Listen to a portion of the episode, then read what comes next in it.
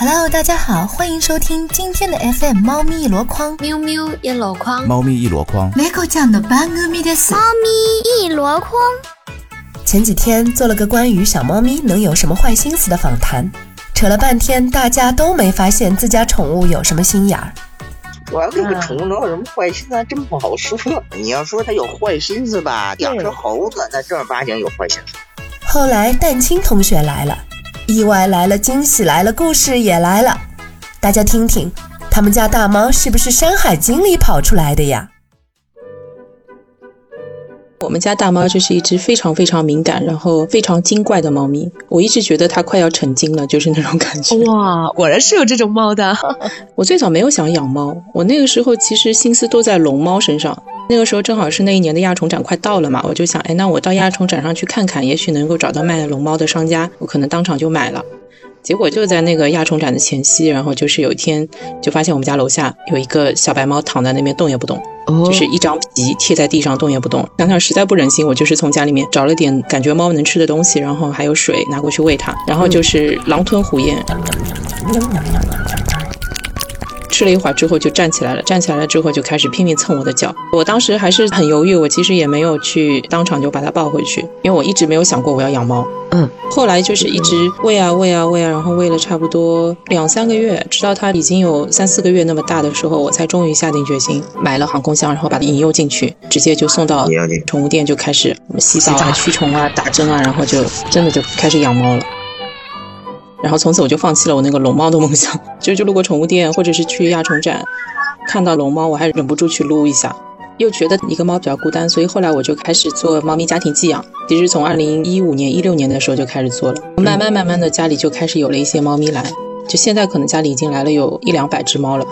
然后我就发现他的这个小心思就会在这个过程当中体现出来，就有一个很明显的现象，如果家里来的猫就傻吃傻睡、头脑简单、四肢发达，然后又长得丑，我们家猫就会完全不在意，而且还会对它很好，就会就会跟它玩，然后会帮它舔毛，吃的东西也是优先让它先吃这样子。但是如果来的猫咪是一只颜值非常高又非常会卖萌撒娇的猫咪，它就会趁我不注意的时候打它。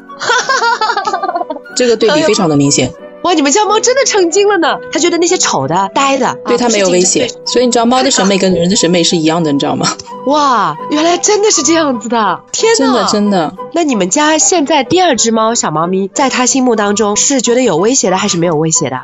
呃，第二只小猫咪其实颜值非常高，也是白猫，但是它眼睛特别大，颜值非常高。然后呢，它是今年两月底的时候来的嘛。头三个月的时候，其实我是比较担心它们相处的这个方式的，因为我知道猫咪可能要过好几个月才能接纳对方。然后我发现第二只小猫咪也是非常的精怪，它其实非常会察言观色，因为它从小经历很坎坷，它是从高架上被救下来，然后呢就辗转送到了我一直关注的流浪猫救助基地。然后由那个基地的大叔把它养好了之后，然后找到了领养，但是那个主人不靠谱嘛，领养了大概半年多了之后生重病啊，说这个猫身体太差了，其实是他照顾的不好，吃的东西可能也不太好，然后又退回去，然后退回到基地之后呢，基地就发现真的是重病，而且嘴巴里面的牙龈都烂了。不知道吃了什么东西啊？对，可能是诱发了口炎吧，然后身体又很瘦。所以后来就是只能说先把它养养好，然后呢又一直关注那个基地的一个很好心的宠物医生，然后把它带到医院去做手术啊、住院啊，最后养好了再送回去。然后我再观察了半年，因为我也是没有下定决心嘛。后来我就是给那个小猫咪一直给它买东西，寄给大叔说啊，你给它加点餐吧，然后那个我帮你再找找领养吧什么的。然后最后过了半年也没有人要。所以后来我就下定决心把它领回去了。它可能就是从小经历比较坎坷，然后呢又是在基地生活了很长时间，一个房间里几十只猫，所以它是特别会察言观色。基本上这种乐园里面出来的猫咪都是八面玲珑的，跟别的猫咪相处它会很小心，如果对方对它有恶意，它不会让它碰到自己。嗯嗯，而且它也不会去挑，也不会去主动挑衅对方。对，然后比如说它知道我是家里面的这个供养者，然后它就会很关注我。刚开始呢有点谨慎，但是很快呢就来讨好我。然后呢，刚开始我们家大猫是一定是会很不习惯家里面多了一个嘛，而且颜值又那么高，对吧？然后 一直都不走，好像也不是来寄养的，你知道？大猫能感觉到，就是这次是和以前那些寄养的不一样的，会感觉到。就头三个月有很多次，我是听到小猫在非常凄厉的发出这种尖叫声。哇，然后我赶紧过去一看，其实就是我们家大猫，就是把它逼到角落里，但是跟它对视，但是呢也完全没有去碰它，也完全没有去打它，但是呢小猫就会发出非常凄厉的叫声。那小猫其实也不小了吧？那个时候你回来的时候已经两岁了，所以这家伙其实也是有点小心思的。他是在喊你快来呀，快来呀！对他就是在对方还没有碰到他的时候，他已经在尖叫，表示自己是受害者，然后吸引我的注意力。那我这样过去看了之后呢，大猫就更加不敢把它怎么样了。虽然从来也没有把它怎么样。那你猜大猫是想干啥来着？就是表示自己的权威啊，就是吓唬吓唬自己是这个老大，你不要太嚣张，就这样子，不会对他有什么实质性的伤害，但是肯定会要震慑他。趁妈妈不在，我吓唬吓唬你。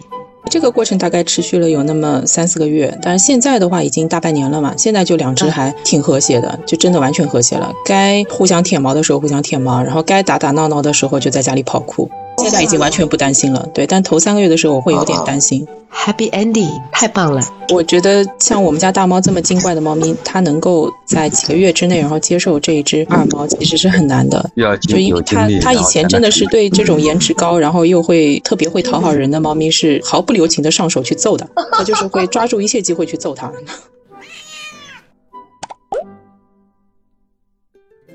然后还有以前有一个习惯哦，我们 人需要有精力。猫也需要有精力才能成长。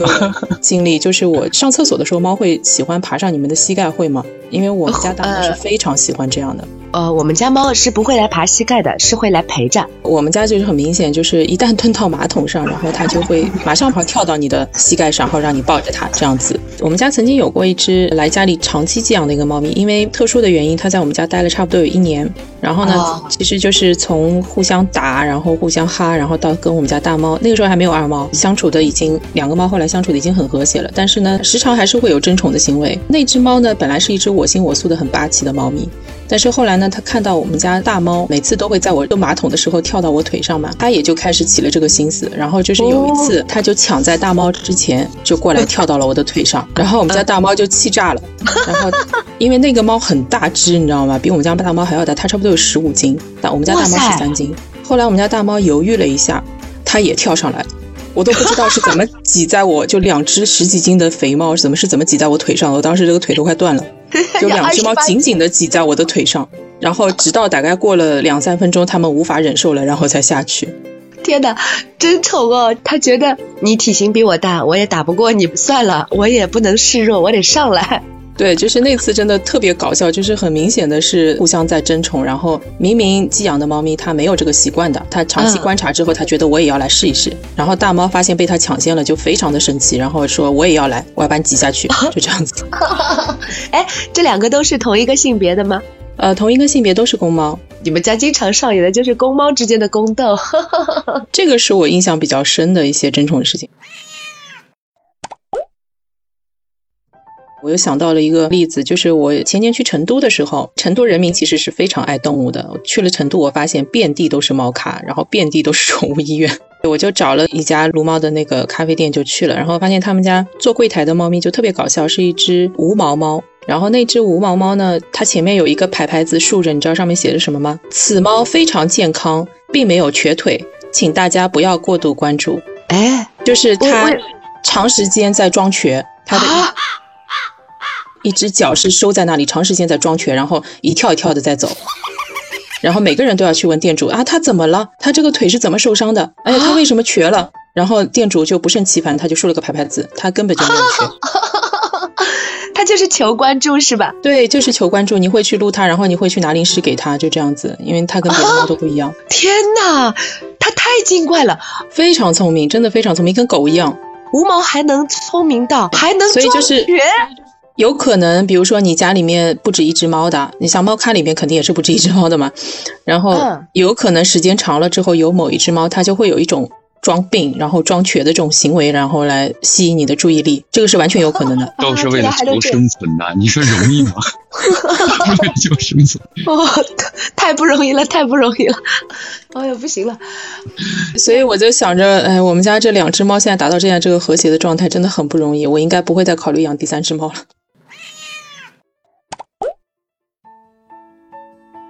问你一下，就是比如说来你家寄养的猫，如果寄养的时间长了，原主人把它领走了，那你家里的这个原有的猫会会难过吗？会，就之前我说的那个来我们家，就特殊原因来我们家一年的那只猫，终于回去了嘛。回去的时候，我还给我们家猫做了好多心理建设，就是把它们两个都抱在一起，然后让它们合影啊，然后让它们告别啊，就跟他们说了很多很多话，然后才让它主人把它领走的。但是呢，就是刚走的那两天，我们家大猫还是很失落，就感觉到处在找它。就是虽然相爱相杀，但是毕竟相处一年了，就突然回去了，还是很失落的。现在是不是家里再来什么猫，它就不会有这样的心理活动了？你们都是过客。对我发现一个问题，因为那只来我们家长期寄养的猫，其实它是好几年前了，它是来我们家寄养的第二只猫，但是它时间最长。然后呢，在它之前还有一只是来我们家寄养的第一只猫，虽然时间不是很长，但是它来过很多次，是一只很可爱的小加菲。就是当时这个猫走了之后，就是送走了之后，我们家小乖也是的，就大猫也是找了它好几天，因为那个是来我们家寄养的第一只猫。而且跟它特别投缘，就是两只猫经常都是挤在一个猫窝里睡觉的。小加菲小加菲是跟屁虫一样，然后整天跟着我们家大猫。然后送走的时候，我们家猫就特别难过，就是它到处找，到处找，然后不吃不喝，大概持续了几天吧。对，然后后来再一次就是那个第二只来的那只猫来我们家寄养一年，最后走的时候它也是找了好久。嗯，后来就再也没有发生过这种情况了，就一次两次就没有再而三这种情况了。他习惯了，对不对？对，后来就习惯了，非常淡定了。哎呀，他在找猫的那会儿，我想象了一下，我觉得我好可怜呀，好不容易收了个小弟，不见了这小弟。对，所以就是猫跟人都是一样的嘛，呃，受过的情感上的创伤 多了之后，后面也就习惯了。